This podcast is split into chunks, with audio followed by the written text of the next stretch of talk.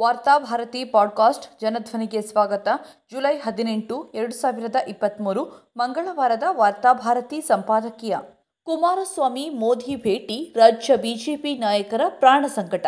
ರಾಜ್ಯ ವಿಧಾನಸಭಾ ಚುನಾವಣೆ ಫಲಿತಾಂಶ ಹೊರಬಂದು ಎರಡು ತಿಂಗಳಾದರೂ ವಿರೋಧ ಪಕ್ಷದ ನಾಯಕನಿಲ್ಲದೆ ಬಿಜೆಪಿ ಶಾಸಕರು ಅತಂತ್ರ ಸ್ಥಿತಿಯಲ್ಲಿ ಇದ್ದರೆ ಇನ್ನೊಂದೆಡೆ ಪ್ರಧಾನಮಂತ್ರಿ ನರೇಂದ್ರ ಮೋದಿಯವರು ಜೆಡಿಎಸ್ ನಾಯಕ ಎಚ್ ಡಿ ಕುಮಾರಸ್ವಾಮಿ ಅವರನ್ನು ನೇರವಾಗಿ ದಿಲ್ಲಿಗೆ ಕರೆಸಿಕೊಂಡು ರಹಸ್ಯ ಮಾತುಕತೆ ನಡೆಸಿದ್ದನ್ನು ನೋಡಿದರೆ ರಾಜ್ಯ ಬಿಜೆಪಿ ನಾಯಕರ ಬಗ್ಗೆ ಬಿಜೆಪಿ ವರಿಷ್ಠರಿಗೆ ನಂಬಿಕೆ ಇಲ್ಲವೆಂಬುದು ಸ್ಪಷ್ಟವಾಗುತ್ತದೆ. ಇಂಥ ಮಾತುಕತೆ ನಡೆದ ಬಗ್ಗೆ ರಾಜ್ಯದ ಬಿಜೆಪಿ ನಾಯಕರಿಗೆ ಖಚಿತ ಮಾಹಿತಿ ಇದ್ದಂತಿಲ್ಲ.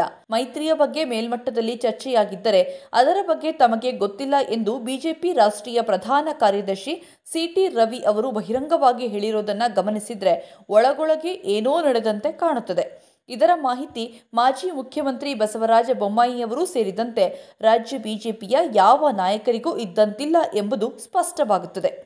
ಪಕ್ಷದೊಳಗೆ ತಮ್ಮನ್ನು ಲೆಕ್ಕಕ್ಕೆ ಹಿಡಿದಿಲ್ಲದಿದ್ರೂ ಬಹಿರಂಗವಾಗಿ ಮುಜುಗರವಾಗಬಾರದೆಂದು ಬಸವರಾಜ ಬೊಮ್ಮಾಯಿ ಮತ್ತು ಇತರ ನಾಯಕರು ಸಿದ್ದರಾಮಯ್ಯನವರ ನೇತೃತ್ವದ ಕಾಂಗ್ರೆಸ್ ಸರ್ಕಾರವನ್ನು ಮತ್ತು ವಿರೋಧ ಪಕ್ಷಗಳ ನಾಯಕರ ಬೆಂಗಳೂರು ಸಭೆಯನ್ನ ಟೀಕಿಸುತ್ತಿದ್ದಾರೆ.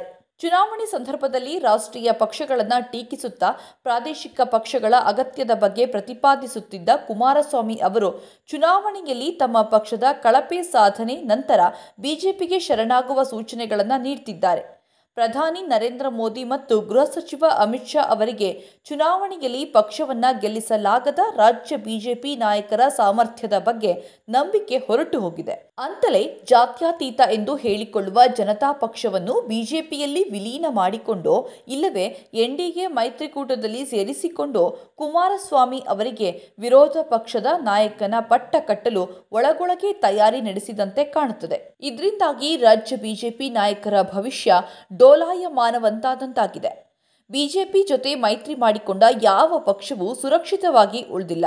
ಹಿಂದೆ ಜೆಪಿ ಚಳವಳಿಯ ಕಾಲದಲ್ಲಿ ಕಾಂಗ್ರೆಸ್ ವಿರುದ್ಧ ಒಂದೇ ಪಕ್ಷ ಎಂದು ತಂತ್ರ ರೂಪಿಸಿ ರಾಮ ಮನೋಹರ ಲೋಹಿಯಾ ಅವರ ಸೋಷಲಿಸ್ಟ್ ಪಕ್ಷವನ್ನ ಮತ್ತು ರಾಜಾಜಿ ಅವರ ಸ್ವತಂತ್ರ ಪಕ್ಷವನ್ನ ಆಪೋಷಣ ಮಾಡಿಕೊಂಡ ಸಂಘ ಪರಿವಾರದ ನಡೆ ದೇವೇಗೌಡರಿಗೆ ಗೊತ್ತಿಲ್ಲವೆಂದಲ್ಲ. ಆದರೂ ಬಿಜೆಪಿ ಜೊತೆ ಮೈತ್ರಿಯ ಅಪಾಯಕಾರಿ ಆಟವನ್ನ ಆಡ್ತಿದ್ದಾರೆ.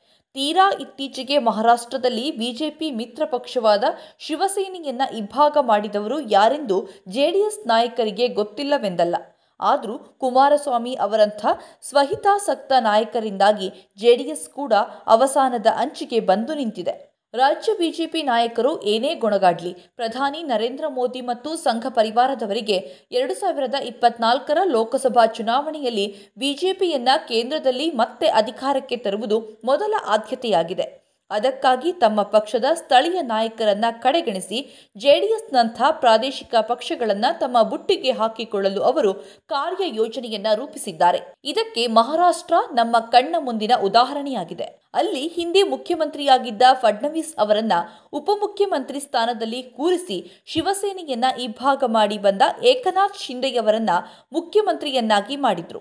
ಕರ್ನಾಟಕದಲ್ಲೂ ಅದೇ ಪ್ರಯೋಗ ನಡೆಯಲಿದೆ. ಆದರೆ ಕಾಂಗ್ರೆಸ್ ಶಾಸಕರು ಅವರ ಬಲೆಗೆ ಬೀಳಲಿಕ್ಕಿಲ್ಲ.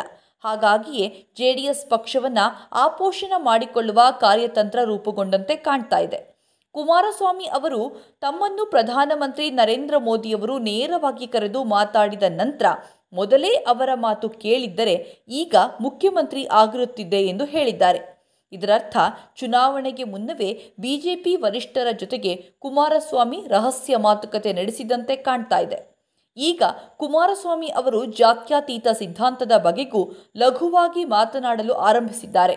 ಎಲ್ಲವೂ ಅಂದುಕೊಂಡಂತೆ ನಡೆದರೆ ವಿಧಾನಸಭೆಯ ಪ್ರತಿಪಕ್ಷ ನಾಯಕರಾಗಿ ಕುಮಾರಸ್ವಾಮಿ ಅವರು ನೇಮಕವಾಗಬಹುದು. ಇದರಿಂದ ರಾಜ್ಯ ಬಿಜೆಪಿಯ ಅನೇಕ ನಾಯಕರ ಭವಿಷ್ಯಕ್ಕೆ ಕತ್ತಲು ಕವಿಯಲಿದೆ. ಹಾಗಾಗಿಯೇ ಅವರು ಗೊಣಗಾಟ ಆರಂಭಿಸಿದ್ದಾರೆ.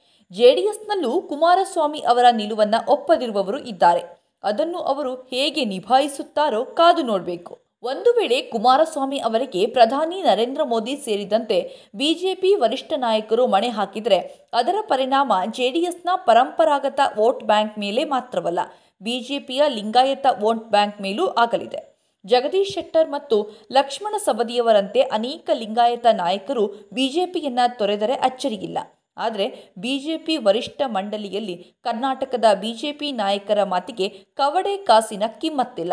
ಜೆಡಿಎಸ್ ಜೊತೆಗೆ ಹೊಂದಾಣಿಕೆ ಬಗ್ಗೆ ರಾಜ್ಯದ ಬಿಜೆಪಿ ನಾಯಕರಾದ ಯಡಿಯೂರಪ್ಪ, ಬಸವರಾಜ ಬೊಮ್ಮಾಯಿ, ಪಕ್ಷದ ಅಧ್ಯಕ್ಷ ಕಟೀಲರನ್ನು ದಿಲ್ಲಿಗೆ ಕರೆದು ಮಾತನಾಡುವ ಆಸಕ್ತಿಯನ್ನು, ಸೌಜನ್ಯವನ್ನು ಬಿಜೆಪಿ ವರಿಷ್ಠ ನಾಯಕರು ತೋರಿಸಿಲ್ಲ. ರಾಜ್ಯದ ಬಿಜೆಪಿ ನಾಯಕರು ಈ ಅವಮಾನಗಳನ್ನೆಲ್ಲ ನುಂಗಿಕೊಂಡು ಸದನದಲ್ಲಿ ಮತ್ತು ಹೊರಗೆ ತಮ್ಮ ಮುಖ ಉಳಿಸಿಕೊಳ್ಳಲು ಸಿದ್ದರಾಮಯ್ಯನವರ ನೇತೃತ್ವದ ಕಾಂಗ್ರೆಸ್ ಸರ್ಕಾರದ ಗ್ಯಾರಂಟಿ ಯೋಜನೆಗಳ ಬಗ್ಗೆ ಕಾಟಾಚಾರದ ಟೀಕೆಗಳನ್ನು ಮಾಡ್ತಿದ್ದಾರೆ. ಬರಲಿರುವ ದಿನಗಳಲ್ಲಿ ರಾಜ್ಯ ರಾಜಕಾರಣದಲ್ಲಿ ಮಹತ್ವದ ಬದಲಾವಣೆಗಳಾಗುವ ಎಲ್ಲಾ ಸೂಚನೆಗಳು ಕಂಡುಬರ್ತಾ ಇವೆ.